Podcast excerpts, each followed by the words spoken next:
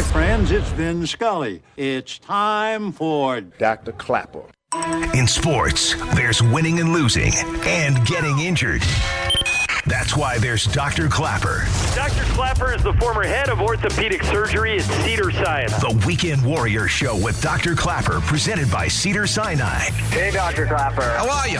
Saturday mornings from 7 to 9. Silence is golden when you can't think of a good answer. yes, Doc, I love your show. Now, here he is, Dr. Robert Clapper.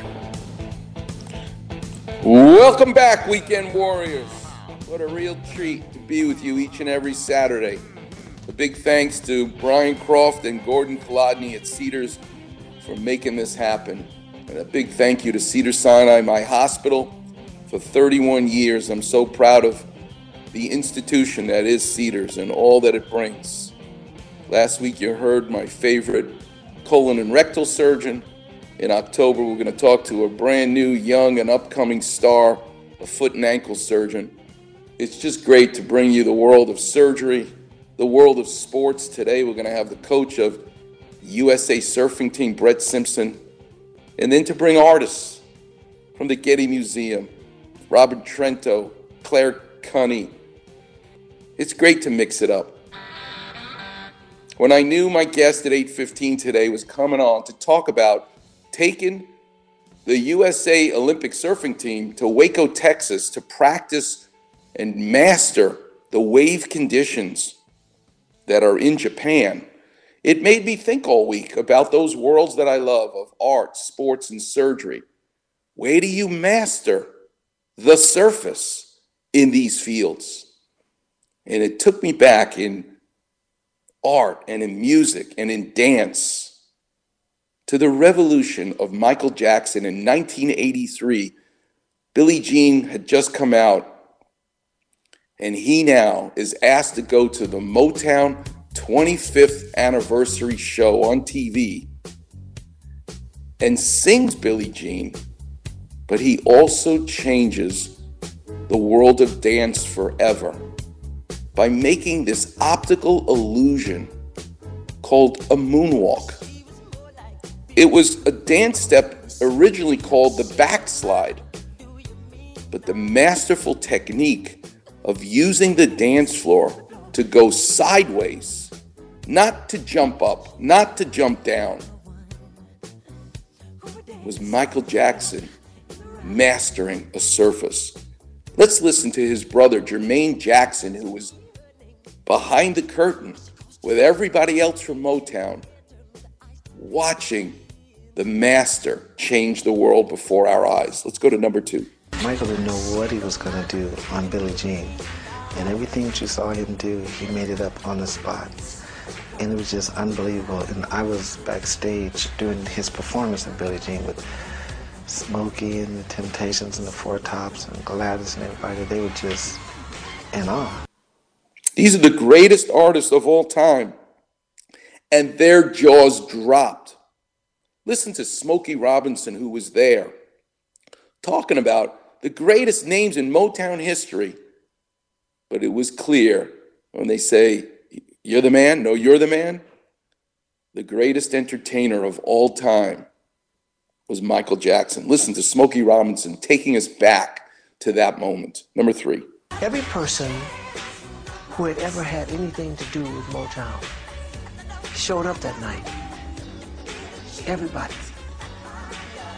When he performed Billie Jean, that was it. I mean, the only thing to do after that was the finale.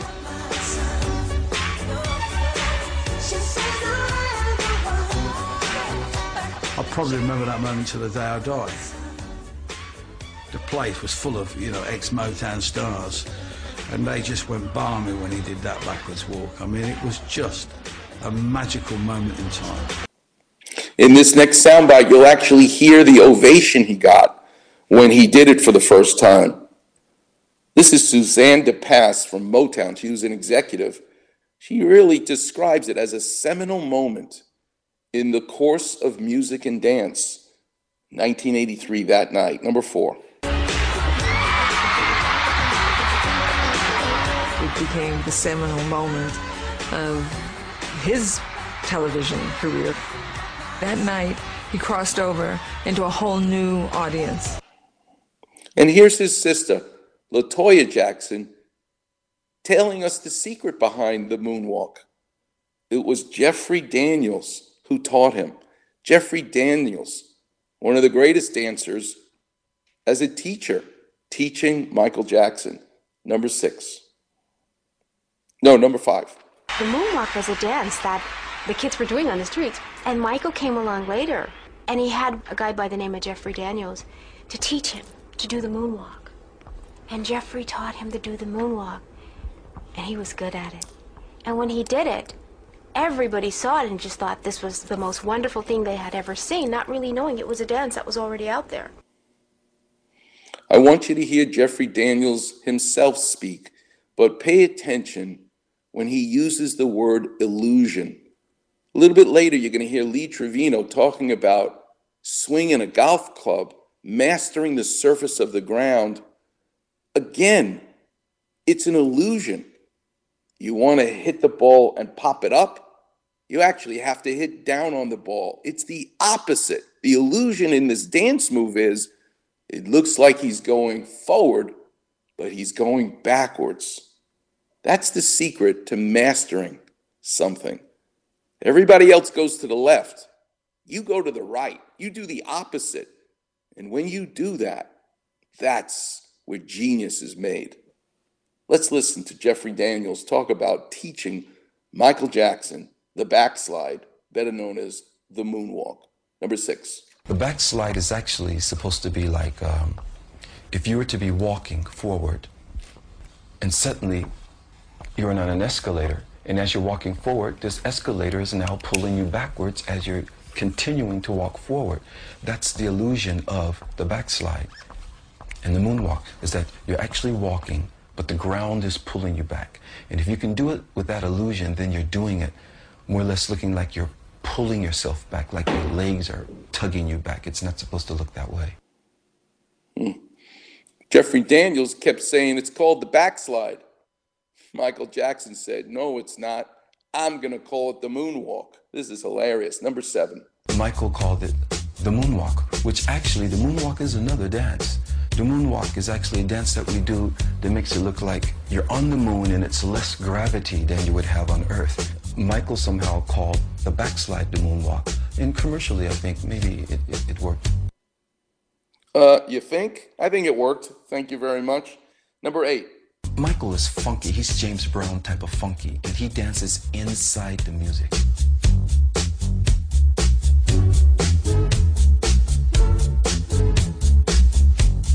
When I was dancing with the uh, electric boogaloo's and we're doing body popping, it was never one, two, three, four, five, six, seven. It was just shoo, pow, boom, bam, pow, shoo, and bang. It, we didn't count. We just went by sound effects and we danced inside the music with the beat, and, and that's and that's how it was, and that's how Michael dances. I love that term, dancing inside the music. I'm going to ask Brett Simpson is he trying to get our surfers, our American surfers, to surf inside the wave, inside the water? Lee Trevino went inside the turf, inside the golf ball. Fascinating. Number nine. Michael is a workaholic. He does it, he never goes, okay, I'm tired, let's go. Okay, let's quit. That's how determined he is, and I guess that's why he became the greatest entertainer in the world.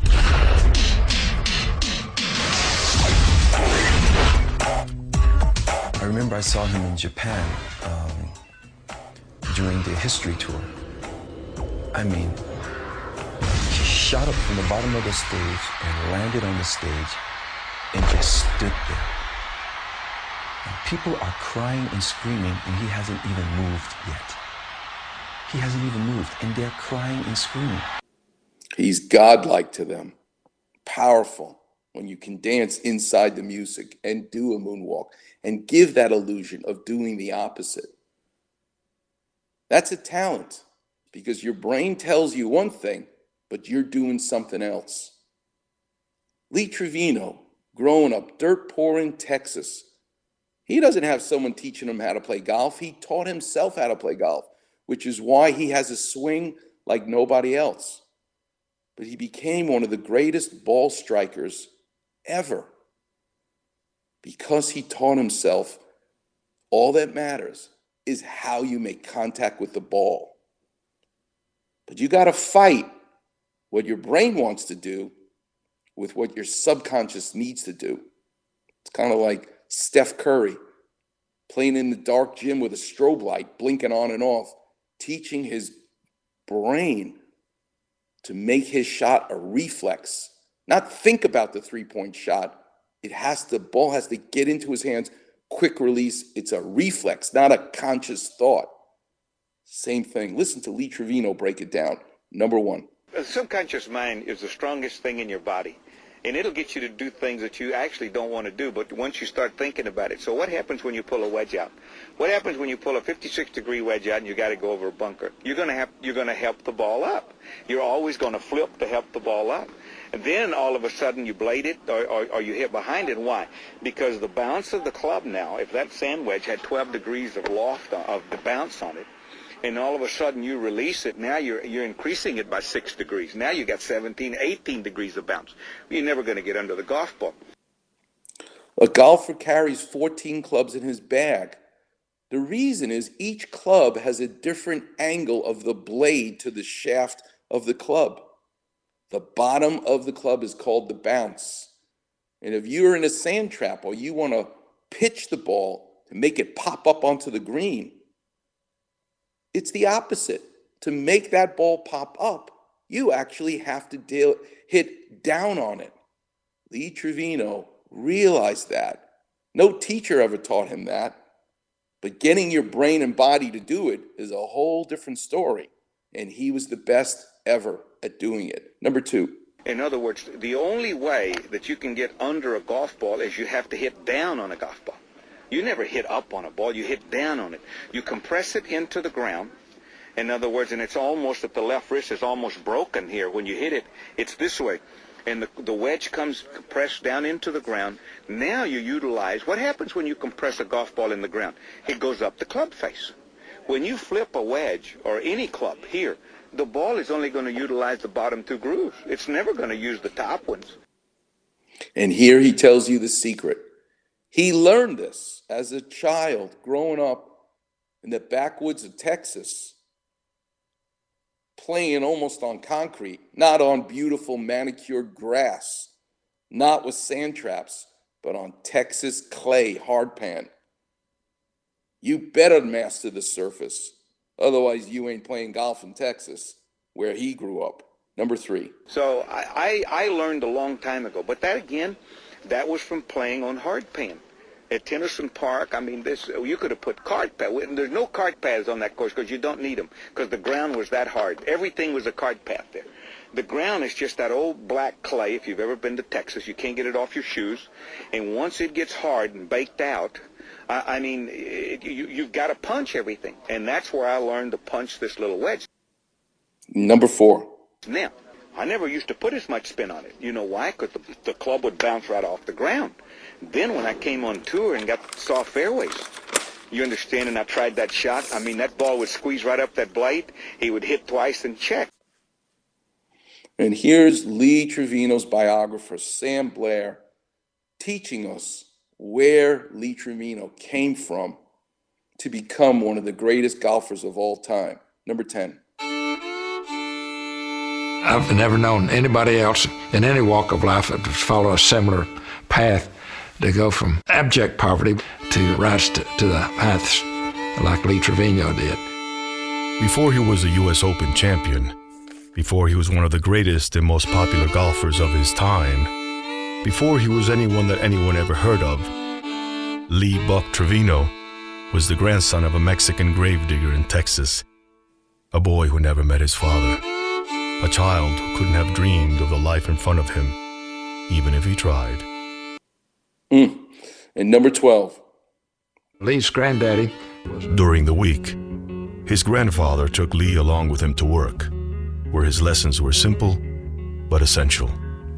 He took a lot of pride in, in digging a grave, and he would show Lee, you know, this is how you keep the edges square, and this is how you do it so that, you know, the casket will fit correctly.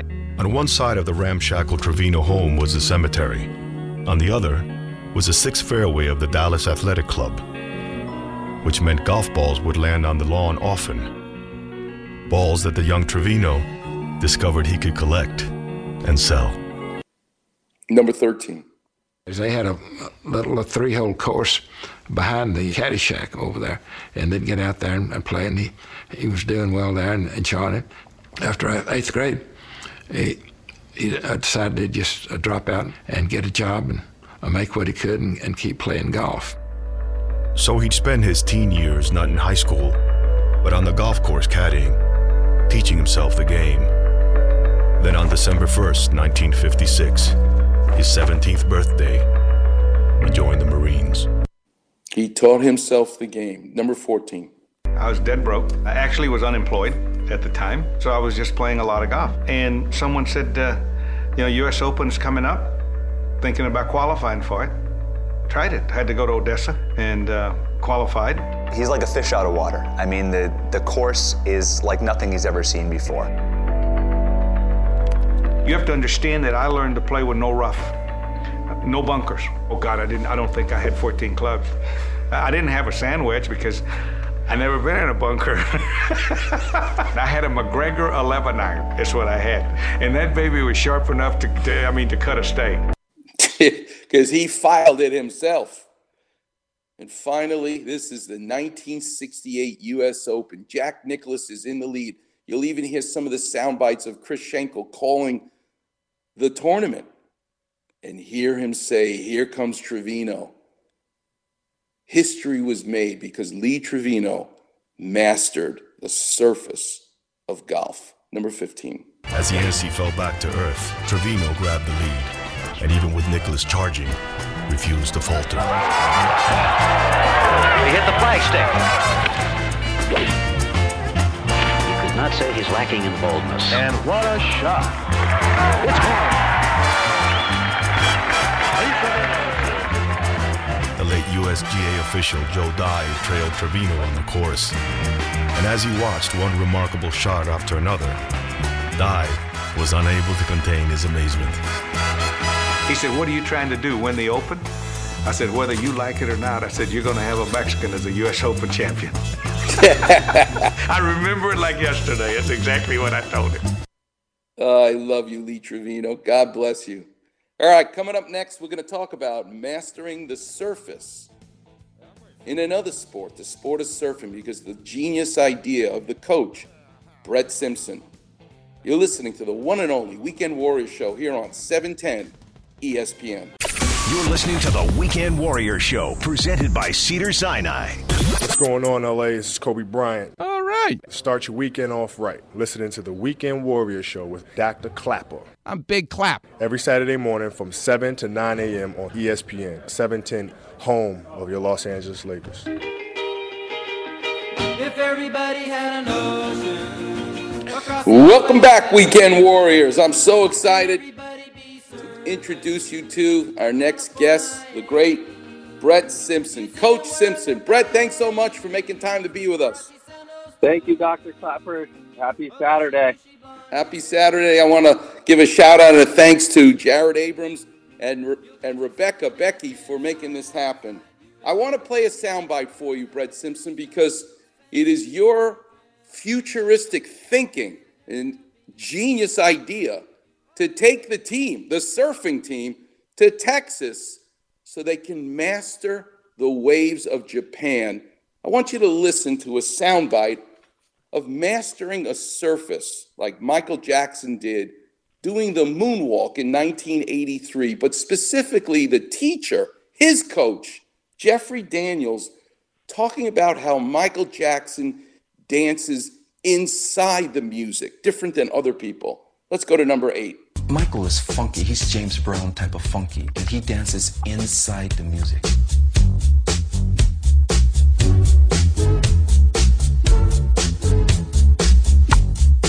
was dancing with the uh, electric boogaloos and we're doing body popping, it was never one, two, three, four, five, six, seven. It was just shoo, pow, boom, bam, pow, shoo, and bang. It, we didn't count. We just went by sound effects and we danced inside the music with the beat, and, and that's and that's how it was, and that's how Michael dances.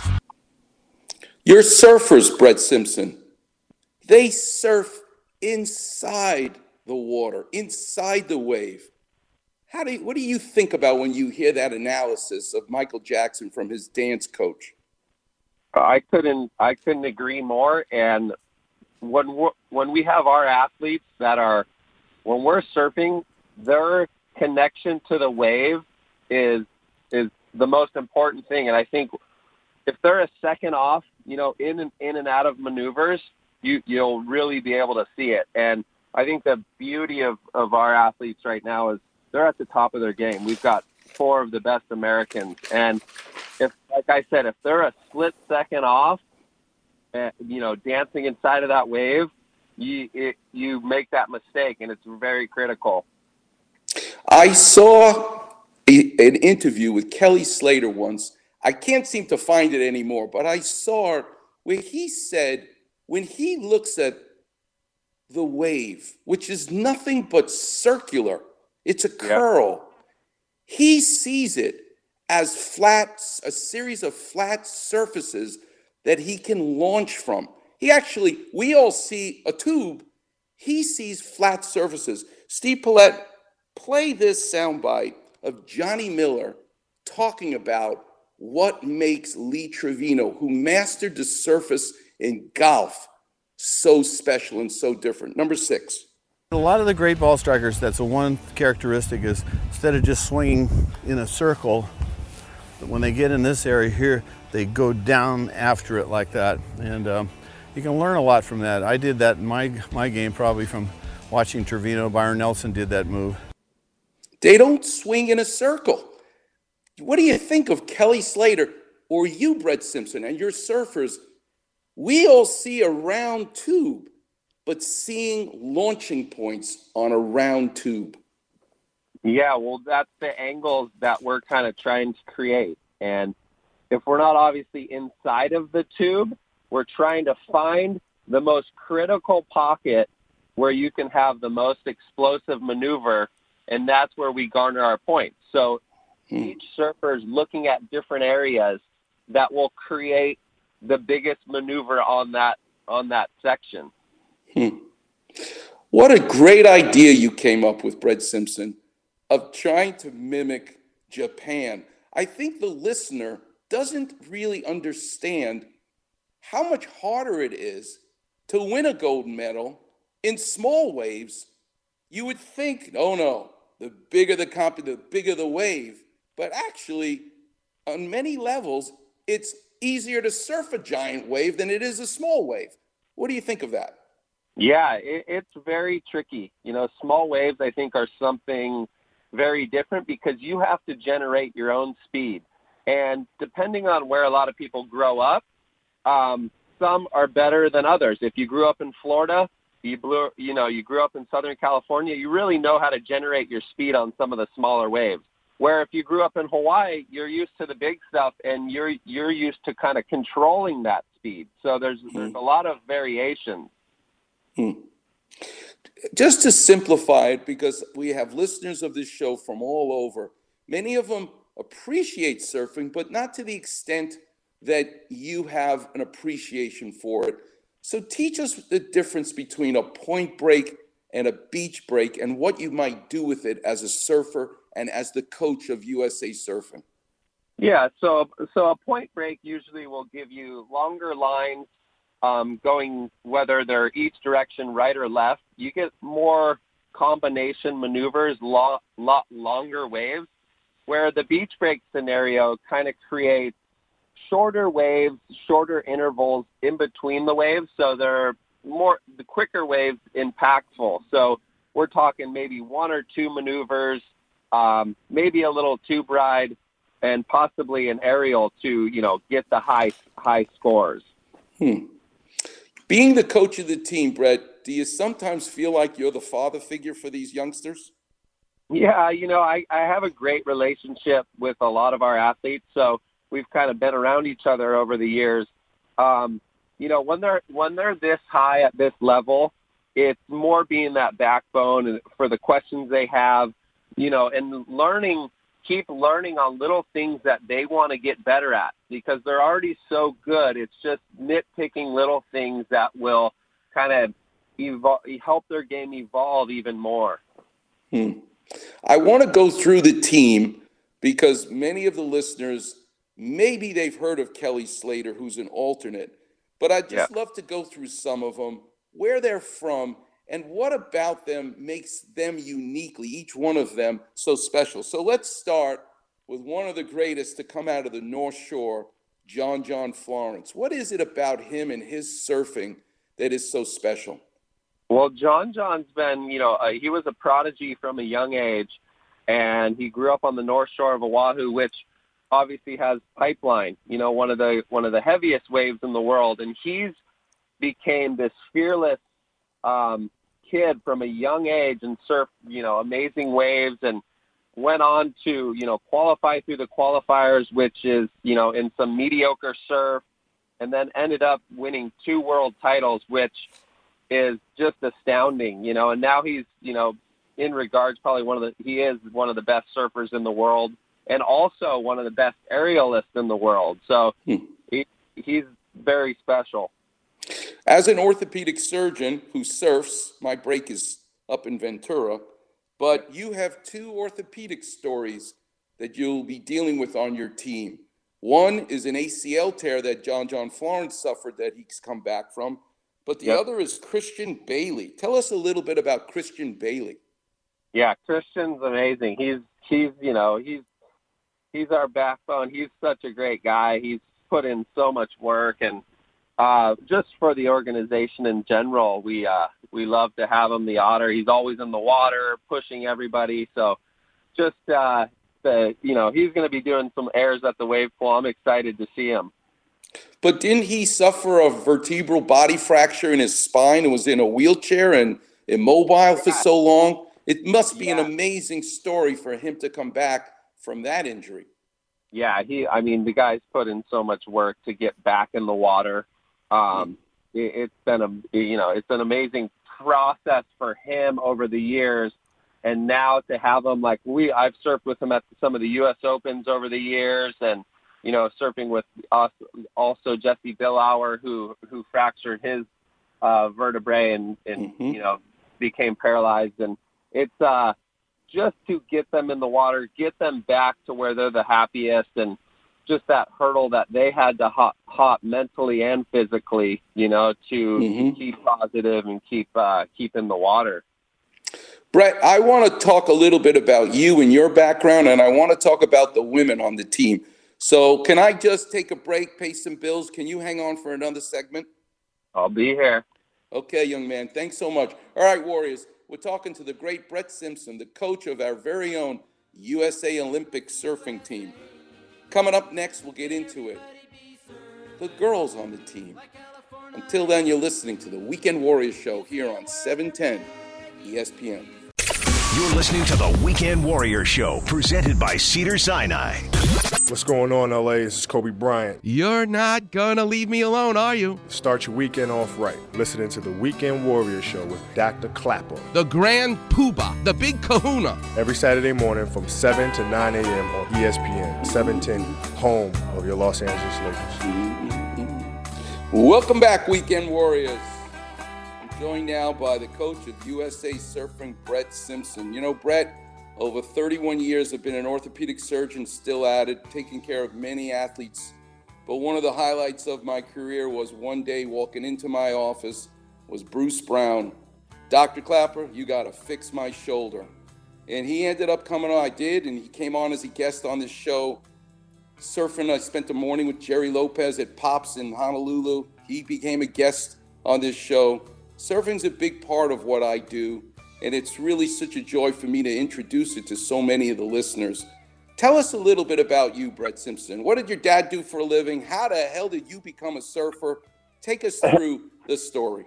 That's a great question. I uh, my father actually played professional football for uh, eight years with the Rams and Buffalo Bills. Bill Simpson, And I grew up playing a lot of sports, you know, a lot of ball sports, um, you know, football, soccer, baseball, the whole the whole deal. And when I turned 12, um, I was playing a ton of baseball, and my friend in the summer we we we went surfing in Seal Beach, and I don't know, that was it for me. I was the next thing it was just you know I was begging them for a, a board. I got a board for Christmas, and my dad was going, "What the hell are you doing?" And I just was hooked. I don't know. It was my. It, it was just fate calling. I I just love the difficulty of surfing. I couldn't believe how hard it was. I was I was uh I was brought to it by that. Like usually I could do everything pretty quick, and surfing wasn't happening that quick. So I feel like that's what drew me so much, and I became friends with uh, a few people my age at the time, and they were kind of doing little contests, and I just love the lifestyle, the being in the ocean, the the way you have to adapt every day to different conditions, and then getting to surf all these new breaks. And as I got better, I started to compete a lot more, and I, I was obviously having success and you know, by 18, kind of 17, 18, I, you know, was going to Huntington Beach High School, had a great coach there, Mr. Verdone. And, he, you know, he let me off the leash and said, Hey, I think you got what it takes. And he's an honest man. And that gave me that extra confidence to kind of go tackle the qualifying series. And, and that wasn't easy. It took me, you know, a handful of years to qualify for the world tour, but um, I stuck with it. I dug deep. I, you know, figured out all my equipment, figured out all these new spots I was going, and I was able to make it. And I had six years on the world tour. I was able to win two U.S. Opens here in Huntington Beach, and um, yeah, I'm I'm I'm proud of my career. It's, it's been a great ride, and now I'm you know the coach of some of the best surfers in the world. Wow, that's great, Brett Simpson. I'm so proud of you. You know, for me, surfing. I'm a Jewish guy from New York. What the hell do I know about surfing? Cupid, Cupid shot me in the chest just like you, and I said, "What the hell just happened here?" And I Hmm. fell in love, and that's all I. I feel like that's the gift I give myself for working so hard, and the rest of the things I do with my life. The metaphor for me of surfing is the nose of, you, of the board is your future. The Yep. tail of the board is your past. But the surfer stands in the middle and learns to live in the moment. That's Yep. what's so special. And I just love talking with Gerry Lopez, who's a good friend of mine, and saying things like if you can buy it with money, it's cheap. You learn Yeah. so much about life by surfing. Tell us a little bit about the women on the team, about Carissa Moore and Lakey Peterson. What's so special about these young girls on the team? Yeah, well, Carissa's the queen. She's just won her fourth world title. Um, obviously, this year we've had the year off, but she is such a special talent. She grew up similar. She was a young prodigy from um, Honolulu, Hawaii, and you know, with all that pressure and all that fame, so young, it's like kind of like Johnstown. They've been able. Not a lot of people are able to withstand that, and these two have been able to carry all that, you know, little bit of burden on their back, that pressure, and they've just excelled, you know, and it's been so special to watch her grow as a woman and she's uh she's a special talent and she's still evolving, you know, and it, it's uh it's been an awesome ride to watch her now be a part. It's going to be a fun week as we are going to be in Texas together. And then we also got Caroline Marks. She's a young prodigy, 18 years old from she grew up in New Smyrna Beach, Florida, and now residing in uh, San Clemente, California. She's one of the most special girls. I think she was the youngest ever to qualify at 15, and um, she had a great year last year. She finished runner-up. Uh, so our girls on the U.S. team have been pretty dominant the last few years, and um, pretty confident, you know, where we're at and where we're going heading into the Olympic Games. Do the girls have a different relationship with the wave versus the man? Uh, you know, I would say the men, you know, in the bigger stuff are just more confident right now. Uh, you know, when you're talking about some of the bigger waves, the girls have gotten a lot better and they're kind of pushing themselves to- towards it. Mm-hmm. Um, I think just becomes in, in you know the the normal everyday waves. It's just different lines and, and power. You know, I, I Mhm. think obviously the men have a little more power, but I've been very, you know, over the last five years, the level to which the women's have gone and where they're going has really stepped up, and Mm. it's, been, it's been a real pleasure to see.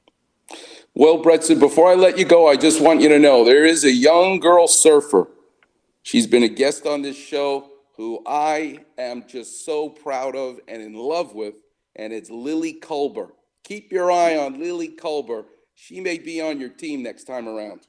She's on our she's on our junior squad right now. I know Lily pretty well. She's, she's definitely making strides, big time. I love it, Brett. All right. Well, thank you so much, Brett. How do we keep track of what you guys are doing? Is there a website? What do we have to do to track you? Yeah, usasurfing.org, and we'll post a lot of stuff on there. And then on our Instagram is USA Surfing as well. So we'll probably be updating through our you know training camp in Texas soon. That starts on Monday afternoon. Um, and then, yeah, I mean, that's kind of where you could find most of the information. Well, Brett Simpson, stay healthy. But I like to tell people you're either pre op or post op. One day you're going to need me, and it'll be my pleasure to help out. I love it. I love it. All right, Brett. Thanks so much for getting up early to be with us. Yeah, thank you, Doctor. See you soon. Okay, my pleasure. That's the great Brett Simpson, the coach of USA Surfing. Coming up next, the clinic will be open. The number's 877 710 ESPN. But there is a shoulder surgery I did this week that I want to tell you about. And also, where do you get that maple glazed donut that blew my socks off? Best one I've ever had. I'll tell you where. Coming up next on the Weekend Warrior Show here on E 710 ESPN. You're listening to the Weekend Warrior Show, presented by Cedar Sinai. What's going on, LA? This is Kobe Bryant. At 42 years old, you know what your new nickname is for me? Start your weekend off right. Listening to the Weekend Warrior Show with Dr. Clapper. You're not Matthew from Santa Monica anymore. You're Mr. Pre-op. Every Saturday morning from 7 to 9 a.m. on ESPN, 710, home of your Los Angeles Lakers.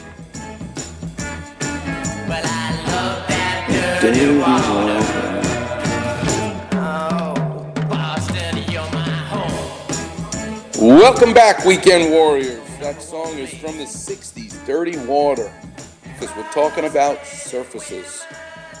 How to master the surface. Michael Jackson did it with his moonwalk.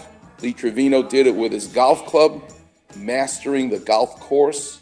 Brett Simpson is doing it with our surfers going to Waco, Texas to master the kind of wave you'll see in Japan. Fascinating. That's why we're playing that song. Let's do a little clap revision for Von Miller, for the football fans and fantasy football fans, about what exactly happened to Von Miller when he dislocated his peroneal tendon. What does that mean? Well, when you roll your ankle to sprain your ankle, where your foot literally goes underneath your tibia, the ligament, which is a structure that bolts from the fibula bone to your foot, yes, that's what a sprained ankle is when you tear that ligament. But what he did was go beyond the sprain of the ligament. He damaged something else called the retinaculum. What is that? It's similar to a belt loop on your pants that tore so the belt now can come away from your pair of pants and your pants could fall down. But what's fascinating about the peroneal tendons, which allow you to, rather than rolling your foot underneath your ankle, called inversion, the peroneal tendons allow you to rotate your foot the opposite direction, eversion. And there's two of them. Well, there's actually three. There's a peroneus tertius, but there's the peroneus longus and the peroneus brevis. If you feel your ankle right now, the bone on the little toe side of your ankle is the fibula.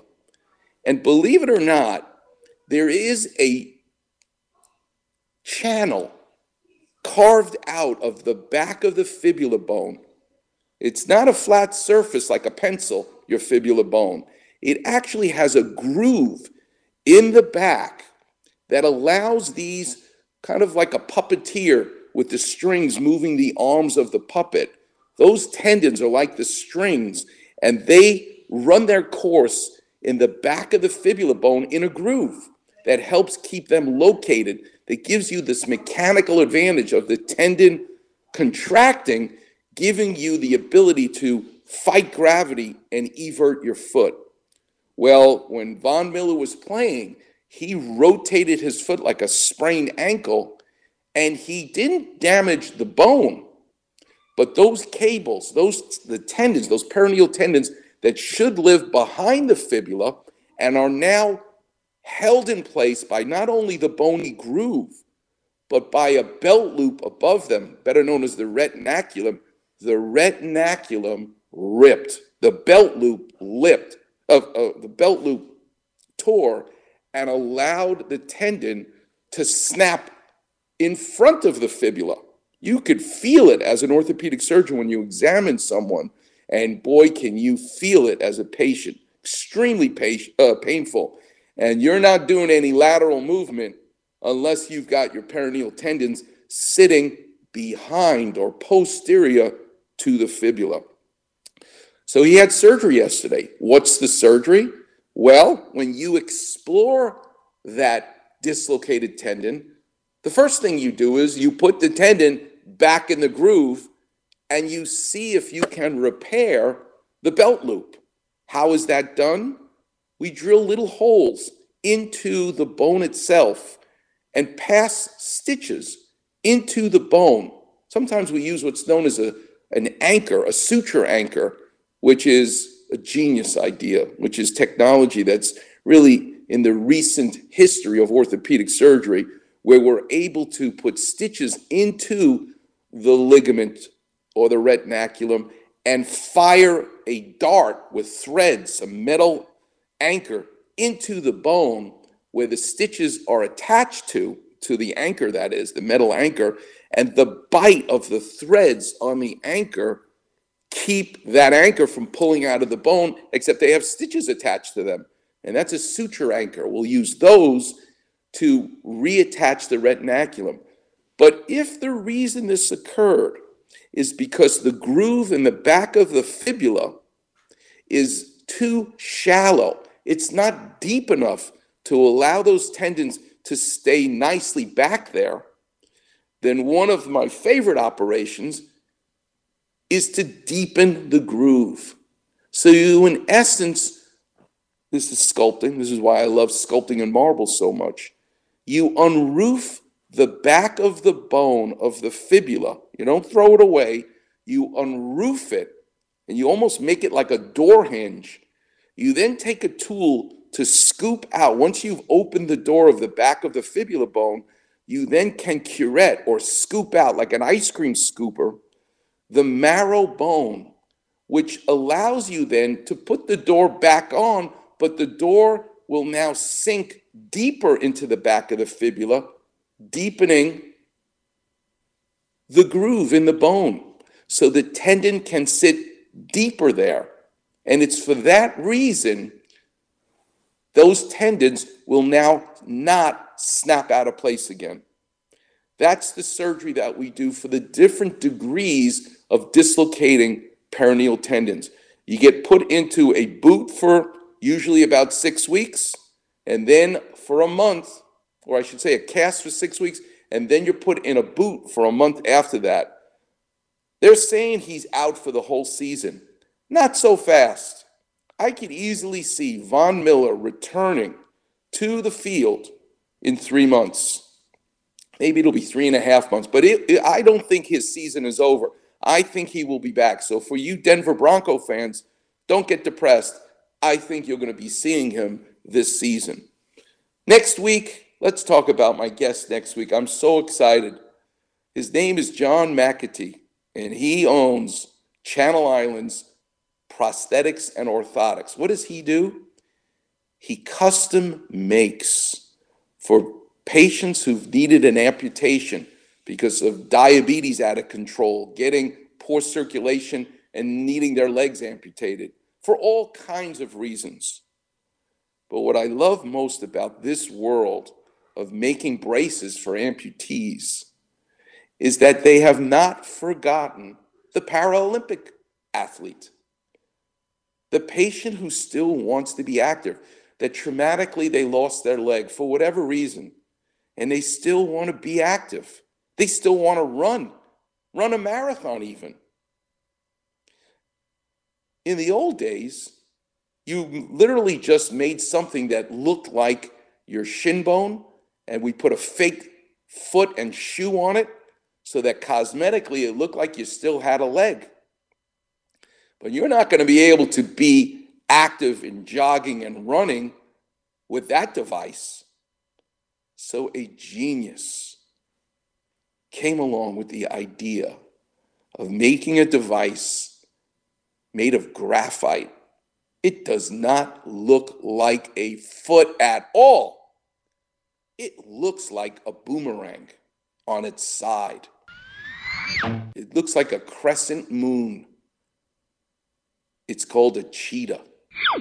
This device, made of carbon fiber, so it has the bounce with a heel on it, allows someone who had a below the knee amputation to actually run in a marathon with a special kind of orthotic that John McAtee is an expert at making. And I want to get into, him, into it with him about what that's involved. The first thing he taught me that I never realized is they intentionally have to make this kind of brace to be longer than your other leg. So if you're just walking around the neighborhood, you're going to walk with a limp because it's too long for your body. But it needs to be longer because if you actually start running, you need that additional length to actually even you out when you run. This whole idea of customizing a brace for an amputee has its own set of design issues. And you know how much I love the world of art, the world of sports, and the world of surgery. I'm already thinking, where do you see this customization in these fields? I got to do some research. Who made the car that Adam West drove? The Batmobile. And I'm not talking about the movies they make for billions of dollars now. I'm talking about Adam West and Burt Ward and that Batmobile. Because I have a sneaking suspicion that that car was tricked out by someone in Southern California. I want to know who that is. Until next week, you'll be knowing what I'm thinking about. And go to Sue's Bakery. It's called Good Time Donuts in Ventura. Ask for Sue. Get the maple glazed donut, and it will change your life. Tell him Dr. Clapper sent you. Until then, I'll see you on the radio. Boy.